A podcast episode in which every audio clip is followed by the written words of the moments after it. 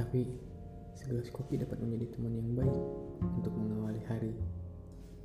Namun, tetap dahulukan sarapan, bukan harapan. Selamat pagi Indonesia dan selamat pagi teman-temanku di mana pun kalian berada. Semoga dunia lekas pulih dari wabah penyakit COVID-19. Have a nice day.